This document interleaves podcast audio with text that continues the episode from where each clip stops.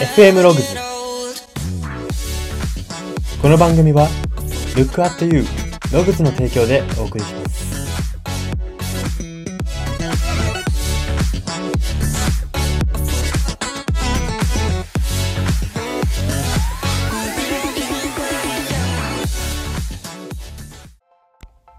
どうも。昔の猿は進化して人間になったと言われているのなら今の猿は人間にいつか進化したりしないのかと気になっている人材エージェント Y です。この番組は生きる自己啓発者と呼ばれる Y があなたの人生観、キャリア観にささやかな変化を日々与えていこうという番組です。これは取り入れたいと思うものがあったら取り入れる、そんな感覚で聞いていただければと思います。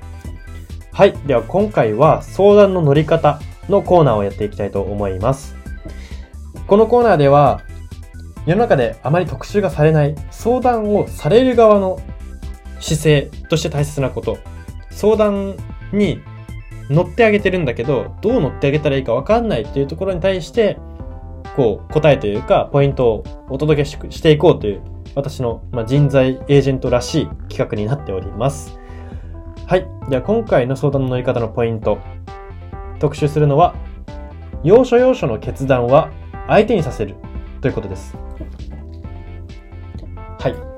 この相談ということで会話、キャッチボールが進んでいくと思うんですけれども、会話の中でこちらが決断をしてあげないことが大事なんですね。まあだからそのコツとポイントについて、ここから3点挙げていきたいと思います。早速やっていきます。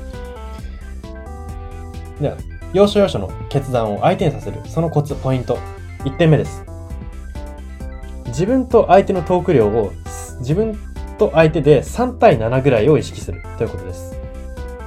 まあ相談された側って、まあ、その相談に対して、ああ、相談してくれた、いい答えあげたいって思うんですね。で、思いすぎると人間どうなるかっていうと、口数が多くなるんですよ。で、こっちの口数が多くなりすぎると、あっちが聞き手に回ってしまうんですよ。あの、本当に、はいかいいえになってしまって、これ、あの、業界用語でクローズドクエスチョンって言うんですけど、あの、はいかいいえ、イエスかの二択で答えさせるっていう、クローズドクエスチョンではその人の本質は見えてこないんですよ。逆にオープンクエスチョンって言って、こう、これについてどう思う？とか、はいといえで語れないクエスチョンを投げていくことがその人の本質を見つけるのが大事、上で大事なんですね。なので、こっちの口数が多くなりすぎると必然的にあっちははいかいいえになってくるので、定期的に、定期的にというか、あの、基本的にあっちに喋らせるっていう意識が大事ですね。で、口数多くなるとどういうこと、どうなるかっていうと、こっちも断定が多くなるんです。こうですよね。こうですよね。で、こういう流れでこうやって思ったんですよね。みたいな、なってしまうんで、まあ、それだったら本当になんか、そういうあんまリズムだと、相手の本質は見えてこないですし、あのー相談の主役はあくまでしている側なんで、あのーしている側が満足するかどうかがその相談っていう場では全てじゃないですか。あの、こっちが喋りきって、はあ、満足したではダメなんですよ。なので、もうこの意識、まず、分かりやすい数字としての意識としては、3対7。自分と相手のトーク量が3対7ぐらいのなるように意識する。これが大切な、そのコツとポイント、1点目です。では、2点目。相手の放つ言葉の曖昧なところがキーポイントと意識し、正確にニュアンスを聞き出す。ということです。これ先ほどのオープンクエスチョン、クローズドクエスチョンの話につながるんですけれども、あの、相手の放つ、はい、いいえとかよりも、曖昧なところに、その、その人が引っかかってるところとか、詰まってるんですよ。で、例えば、なんかかっこよくなりたいんだけど何してもダメでっていう相談を、あの、してくる人がいたとします。だいぶぼんやりの相談なんですけど。そういう時に、かっこよくなるには、まずは化粧水塗んなきゃダメだし、あの、眉とかも描いた方がいいよみたいなことを言う、言う言うのは違うんですよ。まあ、そう言いがちになってしまうんです。それってでも、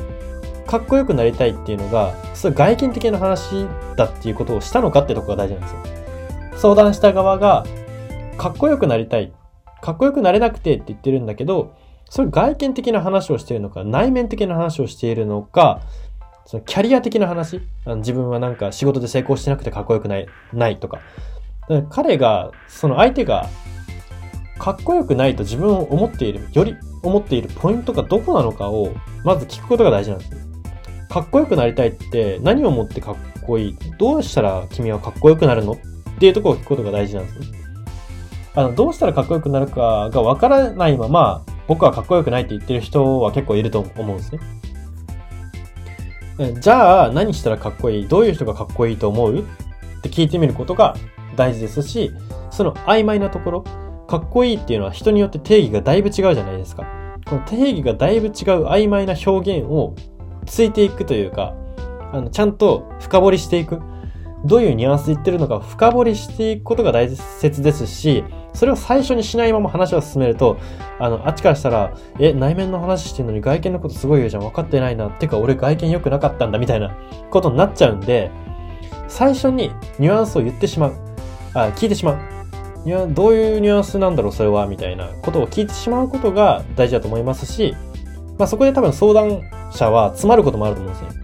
定義か、なんかそんな考えてなかったかもな、みたいな。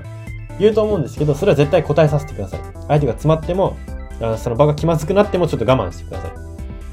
その定義を聞かなければ、本当にその相談の意味はないですし、その相談を受けた側の自分としての評価も特に良くはならないからです。ということです。では、コツポイント最後3点目です。例えばという選択肢で投げかけて、こちらは心の統計係に徹するということです。あの、相手にはっきり言葉をかけてあげたい気持ちはわかるんですね、相談で。こうですよねズバッみたいな。っていうのはわかるんですけど、あのー、それこそかっこいいの定義、ちょ、わかんないなって言われた時に、あの、例えば、じゃあ、うん、サッカーできるけどめっちゃ性格、え、めっちゃモテるけどめ、なんかめっちゃかっこいいけど性格悪いのと、あんまかっこよくないけど性格がいいの。どっちがかっこいいと思う？みたいな。これ選択肢で投げかけていくことまあそれだったら顔が普通でも性格がいい方がいいな。じゃあ性格がいい中でもこれとこれだったらどっち？みたいなこう、どんどんどんどん二択をかけていって、でもこの二択で大事なのははいかいいえじゃないことなんです。どっちがいいかって自分で決めさせることなんですね。だからこの今回のテーマの要所要所の決断を相手にさせるってところにつながるんですけど、要所なわけですよ、これは。いわゆる。かっこいいの定義っていうのはかなり要所、話の中で。曖昧な表現がどういう意味で言ってるのかっていうのは、もう話の肝なんで、ここをどうしても答えられない人にはそうやって選択肢を与えてあげる。はいかいいえではなくて、こっちが好きっていう選択肢を与えてあげる。答えさせる。っていうことが大事だと思いますし、やっぱ真の、相手の真のニュアンスで真に相手に寄り添うには、正直最初は統計ぐらいしかすることがないんですね、こっちには。あの、相談を受ける側って意外と無力なんで、その力、なんか、なんて言うんだろう。論、論理的に言えることっていうのは少ないというか、だから結局、俺はこう思うよとか、その感情とかの方が相談は私はいいなと思うんですけど、まあ論理でやりたいっていうか、あの論理でも納得させたいって思うんだったらそういう選択肢で相手がもうなんかノーって言えないようなじゃあこういうことだよねっていう答えまで持っていく。最後ははいって言わせる。そういう風に導くことぐらいしか論理的にできる相談の受け方っていうのはないなっていう風に思います。はい、それではここまで上げてきたことをモットーに私たちが日々の人生観やキャリア観、思考に活かせるその思考へのコネクションそのポイントを4つ挙げていきたいと思います。ポイント1つ目です。人は自分で決めたこと、自分で腑に落ちたことに一番夢中になり、一番責任を持つということです。うーん、最近思うのが、最近コロナウイルスが流行ってるじゃないですか。まあ、それで、私の周りとかでも、これは自己責任だよな、みたいな。本当にもう誰も信じちゃいけない。自分で自分の身を守る、みたいな。ことを言う、なんかすごい得意げに言ってくる方がいるんですけど、もともと人生ってそうじゃないですか。もともと人生って自己責任ですし、すべて自分の責任ですし、何を信じるも信じないも、うん、何と一緒に滅びるも自分次第じゃないですか。もともと自己責任なんで、あのー、その意識を持つこと、持てた対象に人はやっぱ一番夢中になるんですよね。それぐらい決断ができたことに夢中になるんで、結局この要所要所の決断を相手にさせるっていうのは何が目的かっていうと、やっぱり自分で責任を持たせるってことなんですよ。あの相談相手にあの寄りかからせない。相談相手である私、自分に寄りかからせない。そういうことが大切だということが言えますし、これがポイントとして大事な一つだと思います。二つ目です。一般論で縛られていない人ほど何度も相談してもらえるということです。まあ、この一般論っていうのは言ってしまえば自分の中の普通とか価値観とか定義ですね。まあ、自分、それこそワールドイッツマインじゃないですけど、もう世界は私であり私は世界であるみたいな人だと、もう相談っていうか、もう確認に来てるだけなんですよ、そういう人っていうのは。そういう人に相談された場合は、まあ、ほどほどに交わしておくのがベストで、あの、こちらがいくら言っても、思い通りの答えが来なかったら、いや、お前がおかしいよ、みたいな感じになっちゃうんです。なので、まずか、その、相談をされた時は、相手がどれだけ普通とか、一般的にとかに縛られてる人か、逆に縛られてないか、その度合いに応じて言葉とか表現とか質問の詰め方を変えた方がいいということですね。で、まあでも、そう、そうですね。でもその一般論で縛られてない人が来てくれた方がいいよねっていうことですね。そういう人ほど何度も相談してくれるから親身になった方がいいですよってことです。一般論で縛られてる人にいくら親身になっても逆に不親切っていう評価を受けかねないんですね。なので一般論でガチガチに縛られてる人のから来る相談は慎重に。縛られてない、ちゃんと話を聞く耳があるっていう人には真剣に向き合ってあげましょうということです。はい。では、3点目です。人は決断したい生き物だが、きっかけがないばかりにしていない人も多いということです。あのー自分で決断はできないけれども、誰かからやればいいじゃんっていう、その、やればいいじゃん。やればいいじゃん。8文字。その8文字でもう一気に動き出す人もいるんですね。今まで散々8文字にならないぐらい、何、何、文字にしたら何億字ぐらい悩んできたのに、その人からの8文字で動き出せる人もいるんですね。だつまり、あのきっかけがあると結構人って簡単に動けるんですね。あのチャンスがないとか自分には才能がないとかっていう人もいますけど、その多くはきっかけがないだけですね。で、このきっかけっていうのはどこに眠ってるかっていうと、あの自分の大切だと思ってる人、近しいと思ってる人、信じている人、尊敬している人なんです。こういう人から働きかけられたら意外と簡単に動けてしまうんです、人は。まあ、この、私がこのやってるラジオですけど、このラジオだって、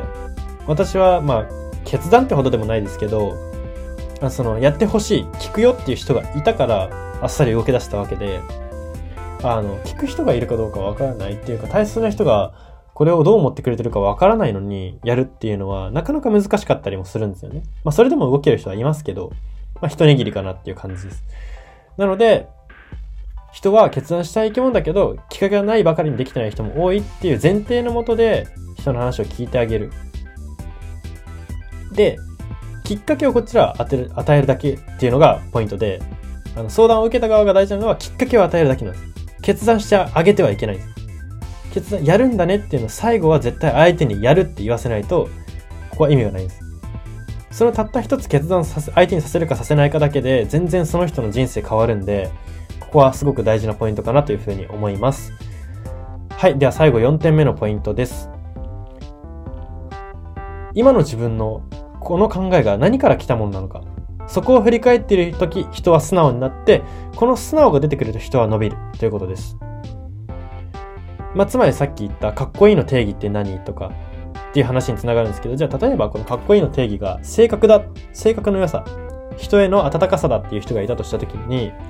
その人は、じゃあなんで人の温かさがかっこいいと思うようになったのか、きっかけが過去に絶対あるんですね。過去にその性格がいい人が報われたところを見たとか、自分が性格いいねって言われて救われた過去があったとか、何かしらあるんですよ。そこを振り返ってるとき人は素直になるんで、あの自分が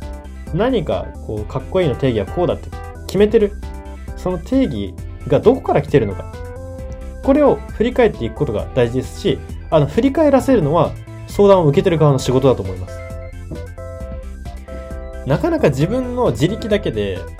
この考えってどこから来たのかなあの出来事かなとかって思える人ってなかなかいないんで、あのーそれはこっちが、あのー先導してあげて、うんこの、じゃあそれってどっから来たんだろうねとか、過去にこういうことあった？とかっていう質問を投げかけていくことが大事ですし、まあ、この質問をしてると、もう一個いい効果があって、あの、相談した側って、すごい自分に興味持ってくれてるなって思うんですよ。まあ、こっちがいかに、ただ分かんないから聞いてるだけだったとしても、受けてからしたら、えー、すごい俺の相談に親身になって聞いてくれるし、何より俺の過去にまで興味を持ってくれるなんて、みたいなところにつながるんで、まあ、より効果が何倍にもなっていいなっていうふうに思います。はい。では今日はそんな感じで以上になります。今日の相談の乗り方コーナーは、要所要所の決断は相手にさせるというポイントについてお話ししました。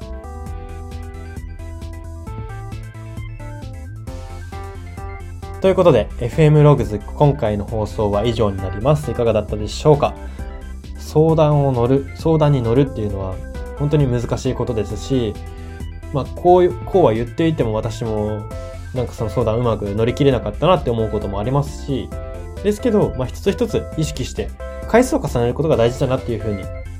あの、現場にいながら改めて感じております。うん、相談を、まあ、そのノウハウを何回も繰り返して繰り返して体で覚えていくことが大事だと思いますし、やっぱ人は自分の成功体験から一番学びとか得られますし、一番信じられる体験、考えを得られるので、あの、積極的に成功体験をつかみに行けたら、まあ、その相談側も成長できるかなっていうふうに思います。はい。そんな感じで今日は以上になります。次回もまたお楽しみに。ここまでのお相手は Y でした。